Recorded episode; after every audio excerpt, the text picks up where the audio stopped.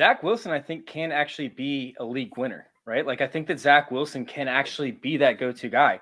And you know, you probably made that. You probably got that championship belt last year, right? Oh, yeah, from Kings. from trophies, dude. The Kings belt, like that. I saw that belt. I didn't realize how heavy that belt was. That That's a belt, big sucker, man. You see the picture I of my grandma with it?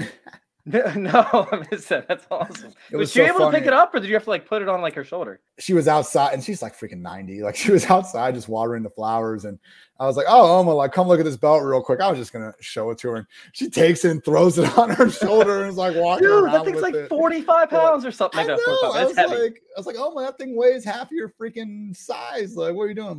10 out of 10 for me, man. That shit was legit. And I we did a bulk order, I think, because like the past champions were able to uh, apply for it. So Yep. it was a hundred bucks each, man. Hey, I, you know, I, I lose a hundred bucks on a on a regular UFC card trying to trying to bet on what whatever's going on. So at least that one gets to uh, stay in my mantle for a while. So trophysmack.com. Dude, they got these trophies that are like three or four feet tall. Like they're insane. You can get one like fish bowls on it. You can get one with like bobbleheads on it. It is sick, man. You guys got to go check out trophysmack.com. I mean, you heard it. Ian didn't even know. And he literally vouched for the company without even knowing the news vouching for it. Go check out trophysmack.com. While you're there, go enter in promo code CIRCLE. Once again, that's promo code CIRCLE. You will get a free ring valued at 60 bucks. So go check out trophysmack.com. Go enter in the promo code CIRCLE to get your free ring it's the apocalypse. No. I know, right? Jeez.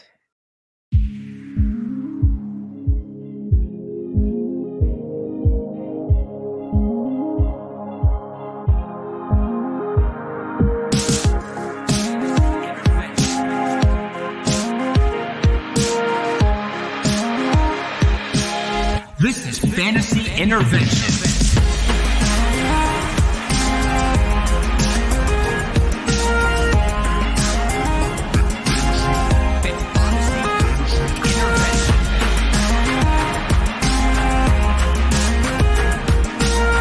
Now here to intervene with your fantasy life, Chase Vernon.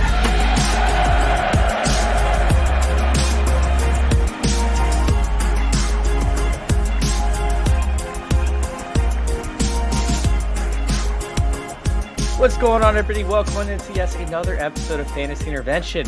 We have the waiver wires. We have the waiver wires. We have the waiver wires because guess what? The apocalypse is upon us. As we talked about right before we got the show started, I could not do this alone. The apocalypse is way too tough to handle by myself, so I had to bring in the one, the only, at Britt underscore Flinn on Twitter. What's going on, Britt? How are you doing tonight? I'm excellent. Just trying to uh, navigate the bipocalypse myself. Oh, man, it is rough. We have what six teams on waivers this week. It's the most. I'm sorry, on buy this week. It is the most teams on buy in any other week. I think the max other than that would be four. And like you said, Britt, it's not just like normal teams that you'd see, you know, on bye weeks. Like it's not. It's not like the Browns or like Washington. Like we're talking about some of the best teams at quarterback position, some of the best teams at tight end, and some of the best teams at wide receivers. So when you sit there and you take that combination, right, of some of the best offensive teams at those positions, and then you take the running back situation that we've had so far in 2021, where we have injuries galore. I mean, this is tough. This is going to be a tough wait, a tough week to navigate these buys. And yeah, I couldn't pick a better person to do it with. So, are you ready to do this? I am. Let's jump in. All right, before we do jump in, I want to let everybody know if you are over there on Twitter watching, I don't really know what's happening with the comments. So head over to youtube.com slash fantasy intervention. Once again, that's youtube.com slash fantasy intervention. Make sure you hit subscribe while you're there. It goes a very long way. And of course, you can line up your questions in the chat. If you're on Facebook, of course, you guys already know. You guys know the deal. Line up those questions in the chat. Ask if somebody's droppable. Ask, if you should pick a, a certain player up. Give us your, your questions outside of who should I play for this upcoming week because that is tomorrow night. So let's go ahead and get this ball rolling and let's talk about just some of the no shit type uh, you know players that that we have that are available on rosters and you're seeing everybody put down oh you should pick up this guy you should pick up that guy you should pick up this guy and i think the most obvious one starts at the quarterback position and that's Jameis Winston.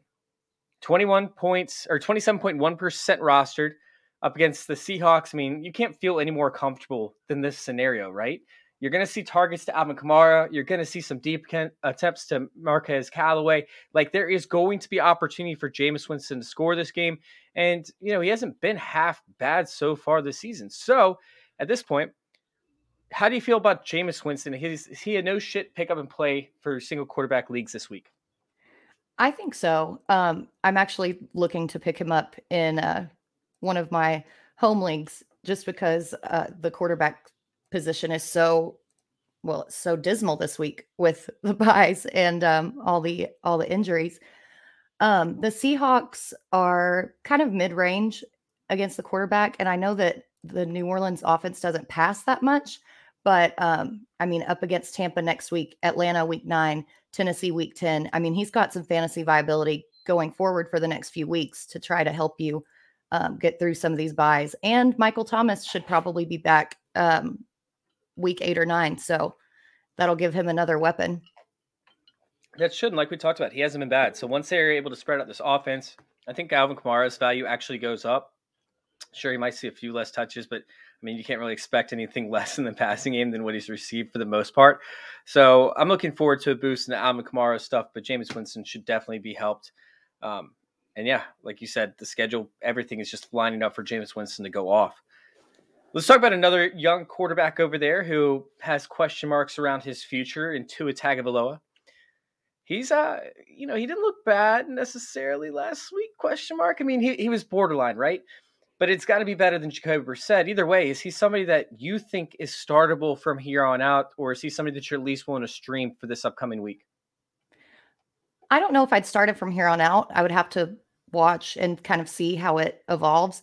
But next or this week, um, he's facing the Falcons, and they allow the fourth most uh, rushing points per game to quarterbacks. And Tua does have that rushing upside.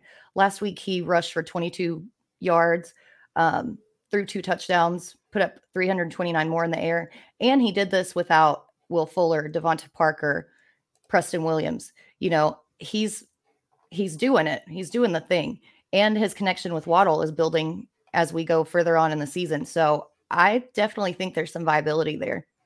Dude, his connection with Waddle is just kind of curious. Like, I don't even know what's happening. Some weeks he ends up seeing, uh, you know, 13 targets. Other weeks he sees like two targets. But at least we know that Waddle's going to be good on the first drive.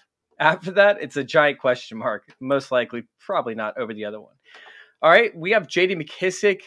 I mean, with the whole deal with with Gibson and his injury going on with his shins and with his caps. I mean, I don't really find this a question. Do we need to review this at all? Is there anything you want to bring up as to maybe why Gibson wouldn't want to be a, a no shit you know pickup for this week, or are you pretty much going all in on Gibson? I mean, I'm on uh, sorry on Jaden McKissic. Yeah, I'm. I don't see why he's not rostered as a handcuff anyway. Um, there was uncertainty even going into the season with questions surrounding Gibson's turf toe injury that had kind of hampered him at the end of last year. We didn't know how that was going to go. So I'm pretty surprised that he's even out there. Um, also in PPR formats, McKissic's uh, half of his touches last week were catches. So in a PPR format, he's extremely valuable. Yeah, I, I couldn't agree more. I, like I said, I think he's a no shit pickup. Uh, as for Rhamondre Stevenson, he's somebody that that was a little bit of a shocker last week. He's been slowly working his way into the offense. Obviously, Damien Harris has been dealing with some injuries, and honestly, I'm not a Rhamondre Stevenson guy. I was not prior to the season starting. He's looked good. He's looked really good. So I know that you actually put him in this section over here. Why did you actually throw him in this section? I think with uh, just specifically with week seven and all the buys and all the injuries, Stevenson provides a ton of upside because the Patriots are playing the Jets this week. I mean, they're they should get a lead. They should run it down their throats. He has been pretty efficient on his on his carries that he's got. One concern is that he's only played 33% of the snaps last week, so he's not getting a ton of work, but the way that they're rotating him in and out with Damien Harris makes me think that his value is going to go up as the weeks progress. Yeah, I'm on board with that 100%. Um, as for Marquez Callaway, you know, we talked about Jameis Winston. Obviously, with the schedule coming up, it's an advantageous schedule. Uh, he's a no shit pickup for me as well. So let's go ahead and let's hop into these these quarterback situations. Let's hop into actually the void the void scenario, right? Because you see people just throwing out player after player after player, they need to fill space, right? These companies, they need to fill gaps. They need to sit there and figure out exactly, you know, who they're going to throw in there to make sure they meet their character minimum or at least their word minimum, right? So they, they come up with these random players and they literally will throw shit up against the wall to see if it sticks. I mean, the first one that comes to mind for me is, you know, right off the bat is, is Taylor Heinicke, right? Because he's not a good quarterback. And sitting there and looking at it, everybody's like, oh, he's playing Green Bay. Yeah, guess what? He just played the Chiefs last week, who were 31st up against the quarterback. The only team worse than them was, of course, his own team. So, I mean, I'm sitting there and I'm like, why in the world would they sit there and tell you to go pick up Heinicke after he's had up and down weeks to the point where he could end up losing you a week? He's never going to end up winning you a week. He can keep you from losing a week, but he's lost more weeks for you than he's gone out and won weeks for you. So, I mean, with that being said, like are people nuts to to go after Heinicke, or am I alone here? Oh yeah, I've been personally victimized by Heinicke because I started him last week against the Chiefs because on paper the matchup was just so primo. Like he couldn't take advantage of it. It just I don't see any reason going forward like how you think he's going to do better than he did last week against a better defense. You know, it doesn't make any sense. And then they play the Bucs in Washington and then they play the Panthers in Carolina. So they don't exactly have a great schedule going forward. Um, and Fitzpatrick may come back from IR soon too. So his time might just be up anyway. Yeah, they're expecting Fitzpatrick back by week 10. So that's a big one. I mean, this is something where they have the bye week, week nine. So if Heinicke can at least suffice, you know, a decent level over the next two weeks, it should give Ryan Fitzpatrick enough time to recover. Week 10 should be the week that's targeted for Ryan Fitzpatrick, which, I mean, also, once again, just makes Heinicke even more ridiculous to go after waivers on. Like, it just, it's, it throws me off. I can't get behind it. I don't support it. Heinicke is not the answer.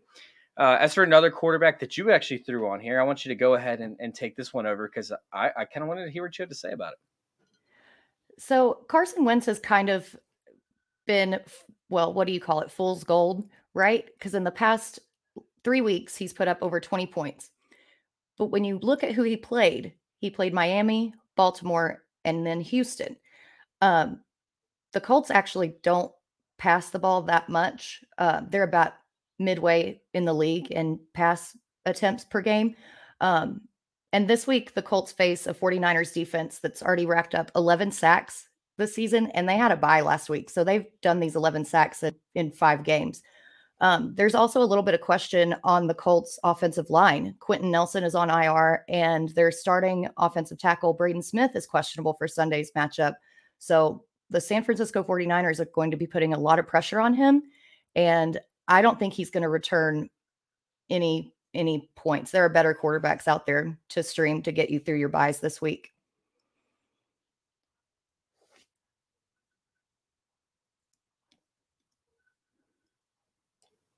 He sorry about that he struggles up against the blitz he struggles up against pressure and you know we already know that there are points that he deals with injuries and whatnot so carson wentz for me is an absolute no-go when it comes to that after you actually break it down. Uh, it's something to where I was curious and actually had to go look it up myself to be like, wait, do I have an argument for this?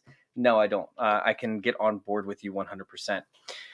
As for the running backs, let's go ahead and up a couple. Uh, you know, I've been writing for Trophy Smack, like I brought up. In Trophy Smack, I've been writing this waiver wire piece where it's waiver wire players to trash. Like, because I just don't agree with a lot of these sites throwing out 40 players and just seeing what sticks. It just makes no sense to me. There's one website I checked it today. They had 50 waiver wire players to pick up. 50.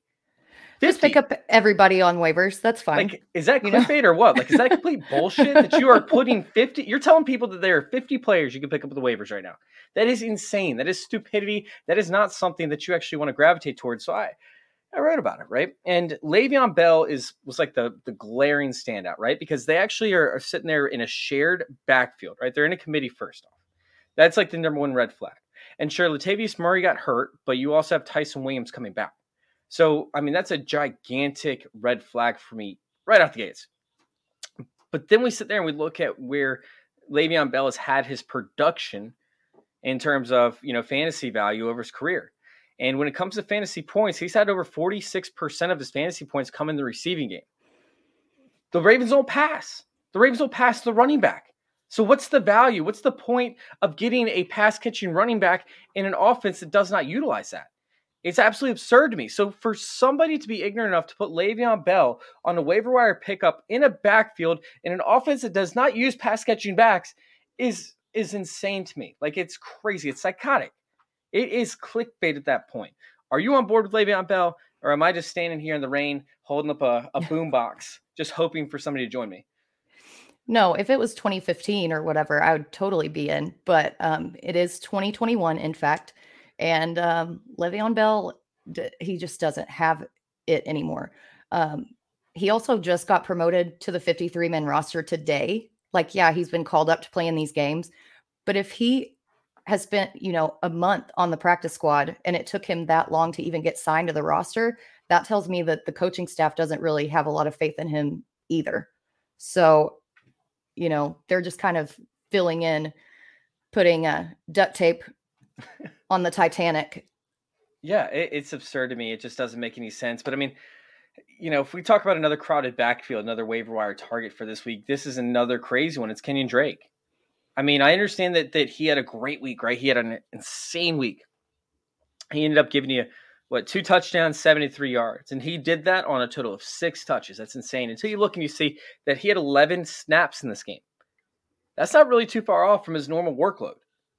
He ended up, if you go back and you watch the film, right, he burned this guy who runs a 47940, who was undrafted in 2015, who literally almost has no game log footage. Like I had to go all the way into to Pro Football Focus and try and find where I could find some valuable information. And what I found is that he's gotten burned on over like what four or five passes this year for 25 yards out or more. Whew. Typically up against running back. So we're sitting there and we're looking at a player. I don't even remember his name. His name is like AJ something. AJ Johnson, I think. Yeah. That sounds about right. Uh, AJ Johnson, I believe his name is. He's the middle linebacker over there for the Broncos.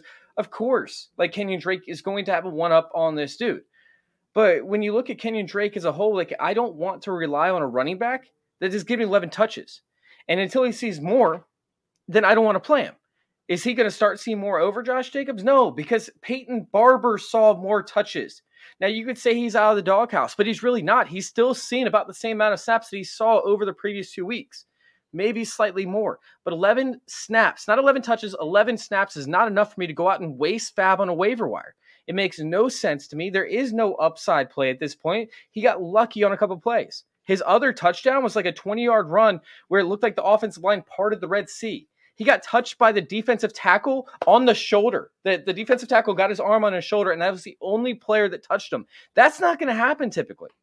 That's not going to be a thing. And if it does happen, it's going to happen for Josh Jacobs, not for Kenyon Drake. I'm out on Kenyon Drake. Do not waste your FAAB on him unless Britt disagrees. No, I'm I actually was going to write pretty much the same thing. Like he saw 11 snaps. The only person or player that I'll rely on that snap count is Nick Chubb, just because he's so hyper efficient. So Nick Chubb can't go in and produce with that snap count, but not Kenyon Drake. No, it's absurd. Absolutely absurd. All right. Let's hop on a wide receiver. Uh, real quick, we do have a question in the chat. Sorry I didn't get to it earlier. I kind of forgot it was there. All right. We have is Sermon or Gainwell stoppable or droppable? I think you meant to say. Uh, 14 team PPR no Gainwell is not droppable in my opinion. Uh, Sermon is a little bit more of a toss up, especially since you have JaMycal Hasty and um, and Jeff Wilson coming back. Kenny Gainwell, however, kind of got the short end of the stick this past week. He only, I believe he only had 12 snaps, which is not normally what he sees. Uh, you know, they should have taken more advantage of it. And if you guys actually go back and you watch the film, there was one play I believe it was in the second quarter. I highlighted it's on my Twitter page somewhere. If you guys go to my Twitter and you scroll down a little bit, I just posted it yesterday, I believe. Uh, there was one play where Kenny Gainwell actually had the middle linebacker beat on the outside. He had two steps on the guy, and literally it was a perfect opportunity for a post route throw by Jalen Hurts. Jalen Hurts took way too long, didn't throw it, and then Kenny Gainwell actually pulled up because he's like, "Oh, I guess he's not going to throw it to me since I'm wide open now." He ended up pulling up by one step Hurts ends up throwing on the ball. He ends up taking like, you know, a few more steps. The linebacker grabs onto his shoulder to keep him back. It should have been a pass interference. He ended up not getting there and ended up blowing a touchdown. Jalen Hurts is brutal, but Kenny Gainwell is a very, very good player, and I'm not willing to drop extremely good players uh, because of their situations, because their situation could always change, especially with how much Jalen Hurts runs the ball. Uh, you know, when it comes to Sermon, are you dropping Sermon Britt, or are you holding on to him? Yeah, I actually have dropped Sermon in a couple of leagues just because I don't think that he's going to get the workload if he hasn't gotten it already. Um, it's clear that Shanahan just absolutely does not like him for whatever reason. And um, like you said, with JaMycal Hasty and Jeff Wilson coming back, kind of hammering the whole crowded backfield thing home, it's who, who knows who's going to get those touches. And how are you feeling about Kenny Gainwell? I like Gainwell. I think that Nick Sirianni needs to figure out how to use him. I was extremely disappointed that they didn't try to pass him the ball against Tampa Bay when Tampa Bay is like one of the worst against pass catching running backs. But I think they'll figure it out. Just be patient on him. He does have a ton of upside. All right. So let's go ahead and let's hop on to these wide receivers real quick. And there's a reason why I'm moving him to the wide receivers, and it's because he is a wide receiver. All right. This is getting absolutely ridiculous. This these takes on Demetric Felton, right? Demetric Felton played one year in a COVID season. It was six games that he played running back, and he still mixed up with the wide receiver position to that point. He just got a lot more handoffs in that that situation. I mean, we talk about Antonio Gibson, right? Demetric Felton is like five, what, five nine, five ten, like 180, 190 pounds, right? Antonio mm-hmm. Gibson is 230, six foot 230. He is a brick wall of a man, and yet he still was not able to get third down snaps over with Wash football because he didn't know how to pick up blitzes. Because guess what? He's a wide receiver for the majority of college. Sure, he was labeled as a running back for part of it, but he was a wide receiver for the majority of college. So he has to come and he has to learn the schemes. He has to learn how to pass block. He has to learn how to release. And then he finally saw a few opportunities so far this year while playing a little bit hurt. Demetric Felton played six games, like I just brought up. He's way smaller. He's not equipped to actually handle that. And unless they're going to allow Baker Mayfield with a bad shoulder to pretty much go unblocked because their offensive line has been meh so far this season when it comes to pass blocking. I mean, we're talking about a situation where if they allow Demetric Felton into the game, we could see, uh, we could see, I'm sorry, uh, Baker Mayfield leaving on a stretcher. We could see Case Keenum coming into the game and taking over very, very early on in stages. So Demetric Felton is a wide receiver, and I'm not buying the fact that they're going to move him into the backfield just because of injuries if anything, they're going to end up using other running backs in pass blocking situations, and D'Ernest Johnson should have a major workload. I think they're going to get very, very creative. I think they could see a few zero backfield type sets and use the tight ends for blocking additions instead of using the running backs. Uh, I think Demetric Felton could have value as a wide receiver, but don't tell me that he's going to be a running back. Like he's not going to come in and play the running back position. That's just not where I'm sitting. He's played two snaps so far as a running back this year. Two. Am I just going off the handle on nothing, or should we be considering Demetric Felton a running back? He's not a running back. He's. Uh, I just really don't get this dual eligibility thing because he's not being used. Um, his his snap share also worries me because he only saw 20% of the snaps last week, and that was Chubb out and with Hunt leaving early, and he still only got 20% of the snaps. I'm like, yeah, of course, this week he's going to get the volume, but if he's not a good enough running back, like it is going to be a D'Ernest Johnson day. And he's going to be in there for like a third down relief situation if he runs at all. So I'm just not, I'm not buying into him. Yeah, it just it doesn't make any sense to me. I, I don't get it. I'm not on board with it. It just like I'm out. I'm out. I'm out. I'm out. All right. So let's talk about another gadget guy because that's what I consider Demetric Felton to, to be and uh, that's gonna be Jamal Agnew, who punt returner, like he's a Swiss utility knife, right? Like, but he's not somebody with size. He's not somebody that you can rely on from week to week. He's not that go-to guy. So I'm looking at Jamal Agnew, and I'm like, yo, like, sure, he's seen an uptick in fantasy points, a little bit of an uptick in snaps, obviously since uh since DJ Chark went out, but I don't trust the play calling. I don't trust how they're rolling out their wide receivers. I mean, some weeks you're seeing Tavon Austin. Other weeks you're seeing Jamal Agnew. Like we don't know what to expect from this offense, and I don't want to go out and waste waiver wire pickup on a guy whose upside so far this year has been 12 points. Like that's not something that I'm trying to waste my money on. And when do you actually feel good playing it? Let him go land on somebody else's roster. He can be a roster bomb somewhere else where he could end up having a week where he puts up two points, three points, four points. Why would you go put a waiver claim out on that? Why would you go spend FAAB on that? It just doesn't make any sense. Are, are you attracted to this gadget guy in particular, or are you off on this? No, I'm. I, he's he's great as far as a punt returner, kick returner situation, but his usage in the offense really worries me from a fantasy perspective. Um, he only has a 33.8% route participation this season, which is number 99 at the position. And he only has a 28.3% snap share, which is 130 at the position. Like if you're if volume is king, then this ain't it. Um, it ain't it. It ain't it. It ain't it. Um, the upcoming schedule, they've got, you know, the bye and then at Seattle versus Buffalo, Indianapolis versus San Fran. And it's not a terribly hard schedule aside from Buffalo. Um, but I just don't trust him to produce at a consistent enough uh, level to justify rostering him. No, I agree with you 100% on that. It's just, it's another head scratcher over there. Uh, yeah, I mean, yeah. Is there anything else that, that you'd like to add to that? Um, well, also we just can't really trust Urban Meyer. We don't can't trust this offense. We just don't know. Um, but another receiver who hasn't been consistent enough for me to roster this season is Mecole Hardman. I'm like, yeah, sure, he put up his 462, but he still didn't find the end zone on five targets. Um, but after Hill and Kelsey, everyone else in this Chiefs offense is basically just a wide receiver 3A, 3B, and 3C. Um, Demarcus Robinson saw six targets last week, and Byron Pringle saw three. So, I mean, they're basically getting the same amount of targets between the three of them. Um, the Chiefs don't have a bad schedule coming up. They're at Tennessee versus the Giants versus Green Bay, at Vegas, and then versus Dallas. So, if you do need somebody to help get you through the bye week, there are probably worse options, but I'm not spending any FAAB for somebody who doesn't see that volume. What do you think?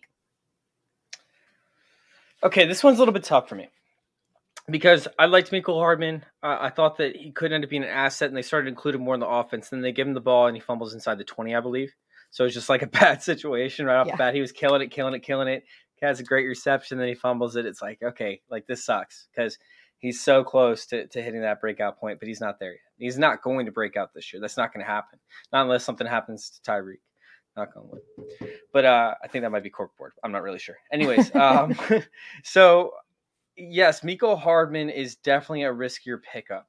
But if I want to go throw out, you know, a buck or two on him, see if I can get him if I have a bad wide receiver position, I would do that over a player like Allen Lazard, right? I would do that on, on a player over, I would do it over Agnew, right? So Mecole Hardman for me has a very, very small amount of value as a flyer in hopes that he could take off this week. And then, okay, we can see something. But honestly, like, I don't want to keep him rostered. So if you have, like, let's just say you have 80% of your FAAB still left because you're not somebody that likes to go out and just blow it unless there's an obvious pickup, or maybe you missed on players this whole season. He's somebody that you can throw a couple bucks at where it's like, you know, 2%, 4% of your FAAB. Like, it's nothing. Like, that, it doesn't matter because everybody else at this point is already 50% through their FAAB, or at least most, most people are. So he's somebody that I could throw a couple bucks at, and if he doesn't perform this week, just kick him to the curb. He's done at that point. He's dead to me. But he's so close to being a good player, not a breakout player, but he's so close to hitting that stage where his routes are getting better. He's doing more things with the ball in his hands after the catch, and he's not just a straight line, you know, downfield type receiver like we've seen over the past few years. He's getting better every single year, and I think people are kind of neglecting to see that. It, like I said, I'm still not going out there and spending a whole bunch. But if you want to throw a buck or two at it, uh, I won't blame you if you're weak at the wide receiver position. If you have, you know, just I mean, if you're complete living hell over there. But am I going to drop somebody that I like for him? Hell no, no. Yeah, that's kind of where I'm at too. And you know, they worked him kind of. We're on gadget guys. They kind of did work him as a gadget guy until this year. And maybe if that usage improves, then he could boom. But I just don't see it happening with all those weapons in Kansas City. Um, but as we look at one boomer bust type player, let's look at another one in Donovan Peoples Jones. If you look at the stat line for last week, this is tempting. This is juicy. But when you watch the film, 57 yards and a touchdown of that output came from the miraculous Hail Mary from Baker, where he just lobbed it up into, you know, five defenders. Um, Jarvis Landry should be back soon too. And Cleveland just doesn't pass a lot. So I'm a little bit worried about the volume in that situation. Um, what do you think about it? Okay, so this is something I tilted with big time because I wrote I wrote a whole piece about him. I literally wrote a whole piece and I read, read it and I'm like, okay, it's not as bad as it looks because they don't have any running backs. Because you know when we talk about the Broncos, we talk about the Steelers, we talk about the Bengals, I mean, these three teams, they all have a chance of going up on the Browns if the Browns don't have a running game. So essentially going to have to pass. But you brought up a good point about Baker Mayfield's shoulder. I'm concerned about that, and I'm I'm most concerned about the pace of play. So the Broncos they don't run a whole lot of plays. The Steelers don't run a whole lot of plays. You know they're running the ball constantly. The Bengals maybe, but by then we can end up seeing the running game back. Uh, it's something where he's had his opportunities, and I love DPJ by the way. Donovan Peoples Jones is one of my favorite receivers. I think he's going to be stud in the NFL one day. I think he's going to be a superstar. But picking him up for redraft leagues right now, I think is a bit premature. Once again, I'll still throw a couple bucks at him to see if I can get him on my roster just in case he does end up going off. Because if he continues to go off, he could end up taking a job away from OBJ. Yes, I'm saying that right. Or from Jarvis Landry. Or they can end up moving to three wide receiver sets more often. Regardless, I don't want a boomer bust player that I'm going to spend a lot of FAAB on up against teams who don't really give you a ton of opportunity to do so because you have the Broncos and Steelers running such a, a slow pace of play. It, it's it's just something where it's like it'll leave a bad taste in your mouth and like are you actually going to feel comfortable starting him up against the Steelers if he doesn't do well up against the Broncos? You actually feel comfortable starting him up against the Broncos, although the Broncos have a great defense in this Thursday night matchup. Baker Mayfield has a bad shoulder. Like when will you actually feel comfortable starting them? And I think that's a big question you have to ask yourself before you go spend FAAB on them. So, although I wrote them in as a as a uh, trash target for waiver wires, I went back a little bit because I'm like, oh, maybe he could end up seeing the targets, maybe he could end up seeing the efficiency, and maybe he gets a fourth quarter touchdown. So I'm not going to scream at somebody if they end up spending FAAB on him. But am I going to do it? Fuck no. Nope, not going to be me. I'm not the one. All right. Talking about not being the one. I've got a tight end for you. I've got a tight end for you that I hate. I hate, I hate, I hate. He's not my guy. I I don't think I touted him last week, did I? Did I tout him? I don't think so. Uh, no. Because I, I remember picking him up one league and I'm like, what am I doing? I'm going to literally puke in my mouth. Like, this is gross. If you pick up Evan Engram, then you're glutton for punishment. Evan Engram is trash. He will always be trash. He will always be competing for one of the most drops in the league for the tight end position. He is garbage. I mean, he's gotten what he's a, I think the 12th most targeted tight end per game this season. In the four games he's played, he's given you no double digit performances, and he's graded outside the top 50 according to PFF's receiving grades. Evan Engram is trash. I don't care if there's no receivers on his team. I don't care if everybody's banged up. I don't care if literally he's rolling out with CFL players. They're still going to outproduce him because he can't catch the ball. He's not a good football player. And every year I just hear Evan Engram's going to break out. Evan Engram's going to break out. All of his receivers are. When has Evan Engram ever had a receiver outside of Odell Beckham? And guess what? His best weeks in his entire career came with Odell Beckham it's an extremely frustrating thing to watch people go back to Odell Beckham because it's like going back to the ex girlfriend that just keeps cheating on you, but she's into like weird stuff, so she actually does it in front of you, like and she has you watch. Like that's what it's like going back to to Evan Engram. Like it's ridiculous. I don't want anything to do with it. Uh, get Evan Engram out of here. I can't do it. Yeah, it's he's got bricks for hands. Um, and you know, if you just look at the basic usage, they're not using him in the red zone like nearly as much as they were in his rookie season or even his second year. Um, and his efficiency's gone way down. I posted this from, uh, I think it was Fantasy Pros, but RotoWire. He RotoWire. Okay. Um, so I've been on way too many sites today, obviously. But oh yeah, he had, you know, so so much research, too many leagues. Um, also, I picked him up in the Weenus League. If we want to talk about good at being bad, he is my Weenus tight end. So that should tell you something. no. His, no. Yeah. Well, his fumbles, his fumbles and his drops get me points in that. Did league, he rack so them up for you? He ended up with like 30 points a couple weeks ago for that oh my God. fumble and the drop. so bad. But but yeah, his he's not getting used at all in the red zone. And Daniel Jones is still banged up. We don't know how that concussion is. Their offensive line is banged up. They really don't have a run game to speak of. You know, there's only so many negatives that you can benefit from, you know? And I don't I think that it puts too much well, too much pressure on the offense as a whole for all these missing pieces that they have. So yeah, Ain't touching him unless it's a weenus. oh God. Oh, first you bring up sites and now you're bringing up weenuses. All right. uh, moving on. Oh my God. Okay, I didn't see this last tight end that you put up. So let's go to your second to last tight end. Who do you have for your second to last tight end? I've got Mo Alie-Cox, and I know that yes, he's found the end zone the past couple weeks. I think three times um, in the past few weeks. But if you pick him up based on that that stat line, then you're just point chasing. You're chasing touchdowns. You're chasing, you know, the hope that one of his five, four targets go into the end zone. And that's just not the kind of production that I want out of out of one of my players. Um, and he only played 50% of the snaps last week. So he's not exactly out on the field a ton. Yeah, he's gotten lucky with some busted coverages and things, but it's not something that I want to rely on, you know, on a week to week basis. Yeah, I, I can agree with that. Mo Cox is somebody that a lot of people are picking up because they are ended up in the red zone. But you brought up Carson Wentz's schedule earlier, right? Like his schedule is super advantageous. That's why they've had multiple opportunity after multiple opportunity. I mean, we just saw the Indianapolis Colts was one of the easiest three game schedules of any team in the entire season. So, with that being said, Mo Alie-Cox has seen red zone opportunities. I'm not on board with this, especially up against the San Francisco 49ers.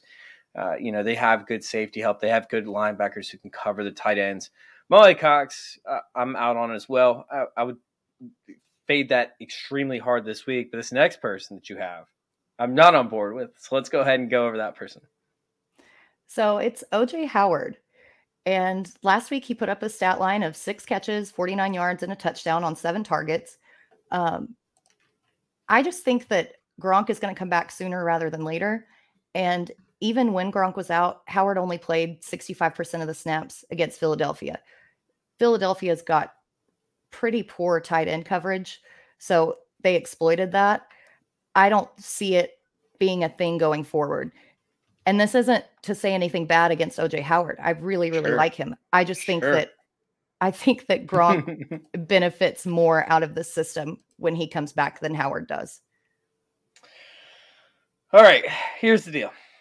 OJ Howard's coming off a, a torn Achilles, right? Like he's coming off pretty much career-ending injury to an extent for a lot of different tight ends. Uh, he's a player that struggled throughout the majority of his career, but he's still a amazing prospect coming out of college.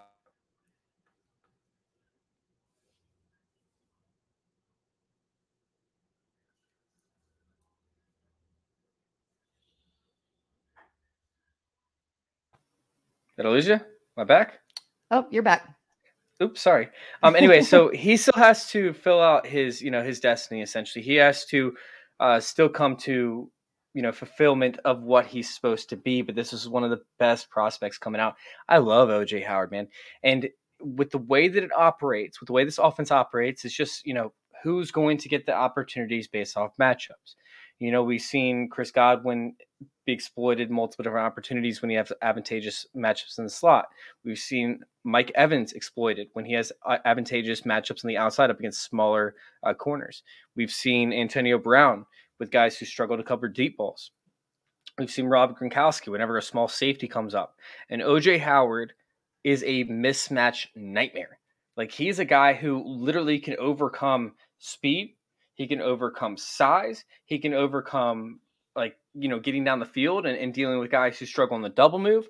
I mean, this is something where OJ Howard is just finally getting back into his groove. And yes, Gronk is going to be the starting tight end over there, but he should still get worked into 40 to 60 percent of the snaps. And his schedule coming up is pretty sexy overall. We're talking about the Bears, we're talking about the Saints. Those are both mediocre, but he can still end up overcoming those. Washington, who's terrible in coverage up against the uh, the tight end position. The Giants meh at best. Colts, you can pick on the tight end all day. The Falcons after that. I mean, this is something where I'm going to be rolling out OJ Howard as the second tight end onto the Tampa Bay Buccaneers, uh, regardless of if Gronk is healthy or not. And, you know, we've seen Cameron Brate actually be, you know, the, the starting tight end in this offense, but OJ Howard has seized that role for him. He's like, hey, give me the ball. This is my role. This is what I'm to be doing. I'm to be catching balls. I'm to put up six catches for 49 yards and a touchdown. I'm gonna be the dominant factor.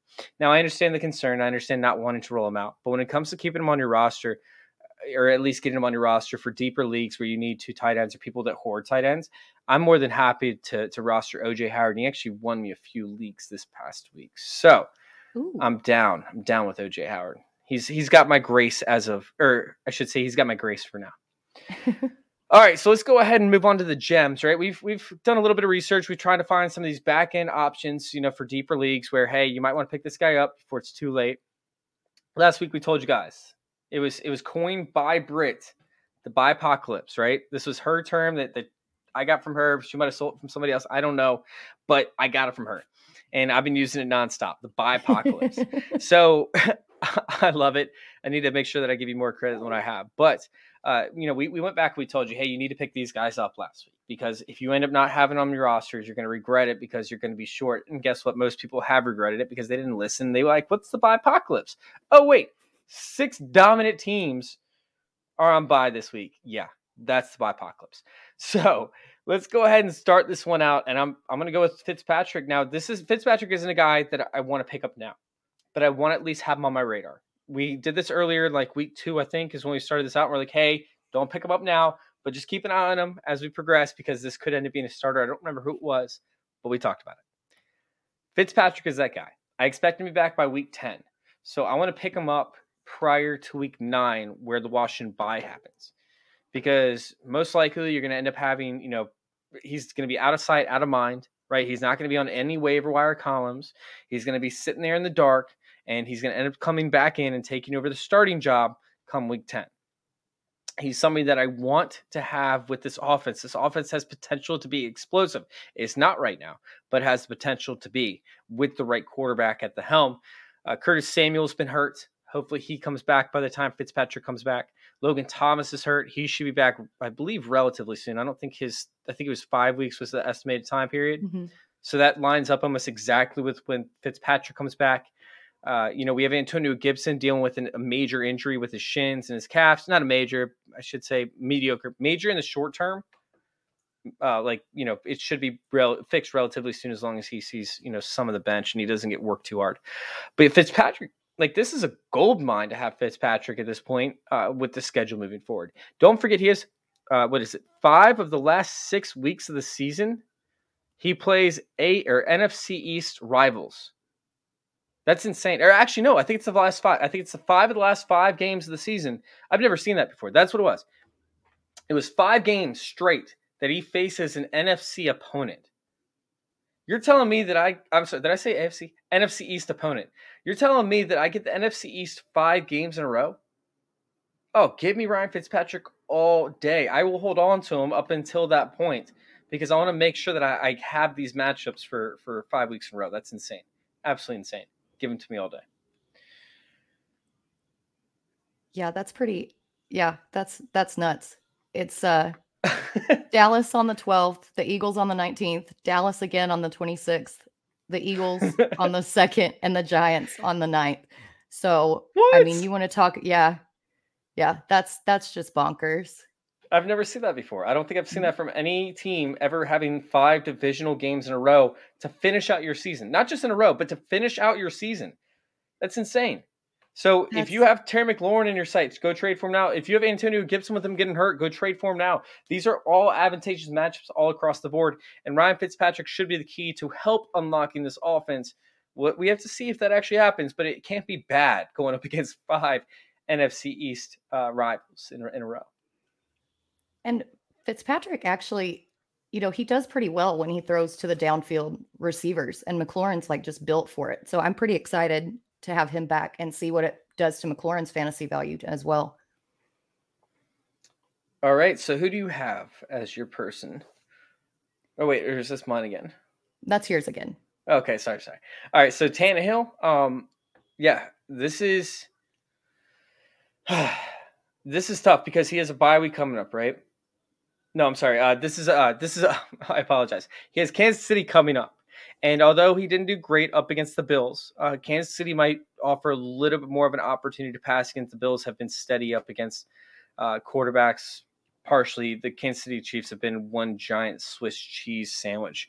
So Tannehill is somebody that I'm actually trying to target, and people that are looking to fill in the space for the for the bye weeks are most likely going to drop Tannehill because he has not been good this year. AJ Brown looked like himself in the second half. Got to see what happens with Julio Jones. Derrick Henry has shown that he can catch balls. We have Jerry McNichols that should be part of the fold. I mean, this is something where we have a loaded up arsenal ready to rock and roll for this, uh, you know, for this upcoming week. And I think that Tannehill is actually a buy that nobody's talking about because he could end up on waiver wires come Wednesday, or he should end up on free agency come Wednesday. Tannehill, are you in or are you out? Yeah, I'm actually uh, playing him this week in one of my big leagues. I'm a little concerned just because of the usage of Derrick Henry. I mean, he got all the touchdowns last night, but Tannehill wasn't bad as far as throwing and racking up yards. So if he can manage to find the end zone with AJ Brown or Julio, um, I think his fantasy value go would return and possibly win you your matchup. Um, yeah, he still threw for 216 yards, even with what Derrick Henry did last night. So not terrible. And I don't think they're going to have that luxury to throw or to run Henry down Kansas City's throat. I think they're going to have to throw to to keep up with Patrick Mahomes in the, that offense. I agree. I agree. All right, I'm really curious about this one. Your wide receiver oh. pick for the next one's up. I need to hear this.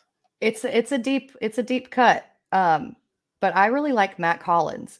Um, last week he went four of 61 and a touchdown on five targets. This is mainly just a pick because of the lack of other receivers on this Miami offense. Um, you've got Will Fuller on IR. You have DeVante Parker and Preston Williams, who may or may not play. So there will definitely be a role there. I mean, he showed it this past week. He played 97% of the snaps with these two out. Um, probably just in really deep leagues. But if you're, you know, if you blew all your FAAB and don't have anything left to go out and get somebody, I think that he would be a worthy pickup this week. Okay. All right. I don't know. I just it's more of a volume thing for me. And yeah, ninety-seven percent of the stops are a lot.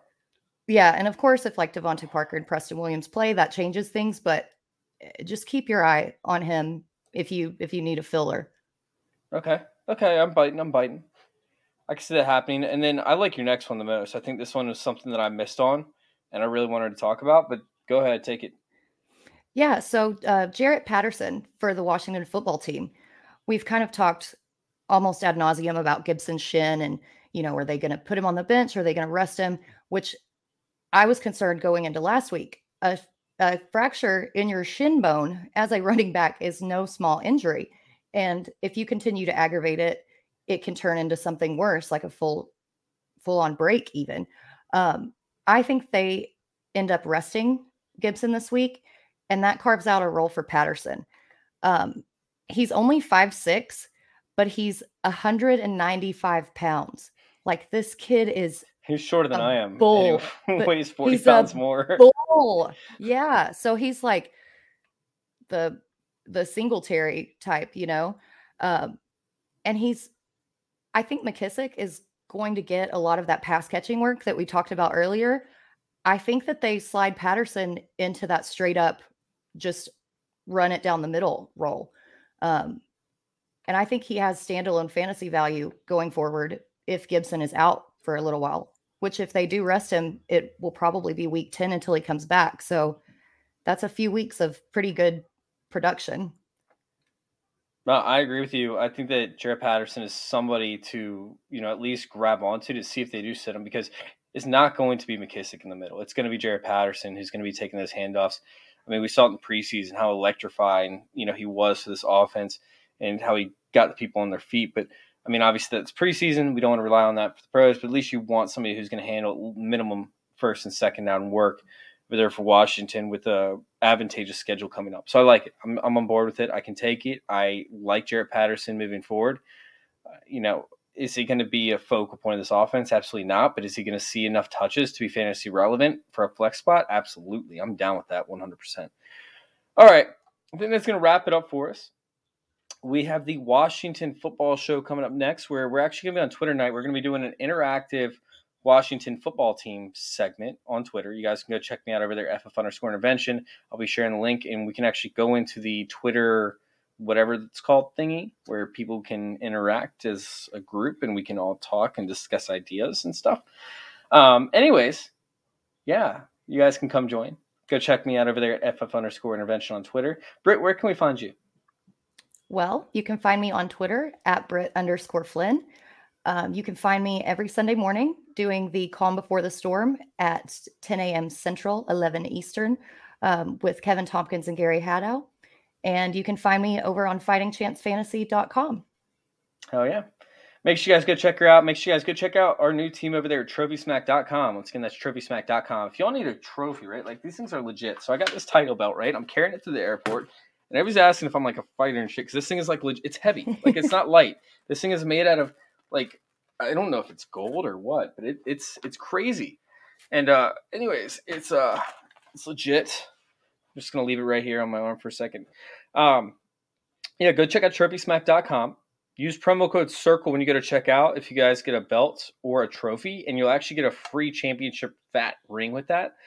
If you guys go to check out and uh, and use that promo code CIRCLE. You guys can also go check us out over there at fantasyintervention.com. We do have the waiver wire article that came out by Mike over there, so go check that out today. Uh, one of the best waiver wire editions of the entire week is over there, and he doesn't give you a bunch of bullshit in between. And then, of course, you guys can all go follow Fantasy Football Discussion on Facebook. That's FFD, Fantasy Football Discussion. Go join the group. There's over 27,000 active members now. Most of y'all watching have come from there. So, yeah, big shout out to you guys.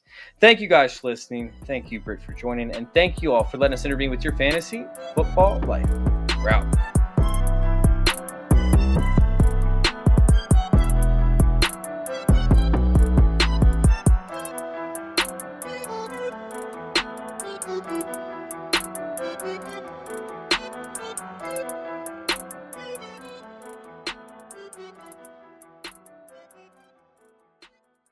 So trophysmack.com. Dude, they got these trophies that are like three or four feet tall. Like they're insane. You can get one like fish bowls on it. You can get one with like bobbleheads on it. It is sick, man. You guys got to go check out trophysmack.com. I mean, you heard it. Ian didn't even know. And he literally vouched for the company without even knowing the news vouching for it. Go check out trophysmack.com. While you're there, go enter in promo code CIRCLE. Once again, that's promo code CIRCLE. You will get a free ring valued at 60 bucks. So go check out trophysmack.com. Go enter in the promo code CIRCLE to get your free ring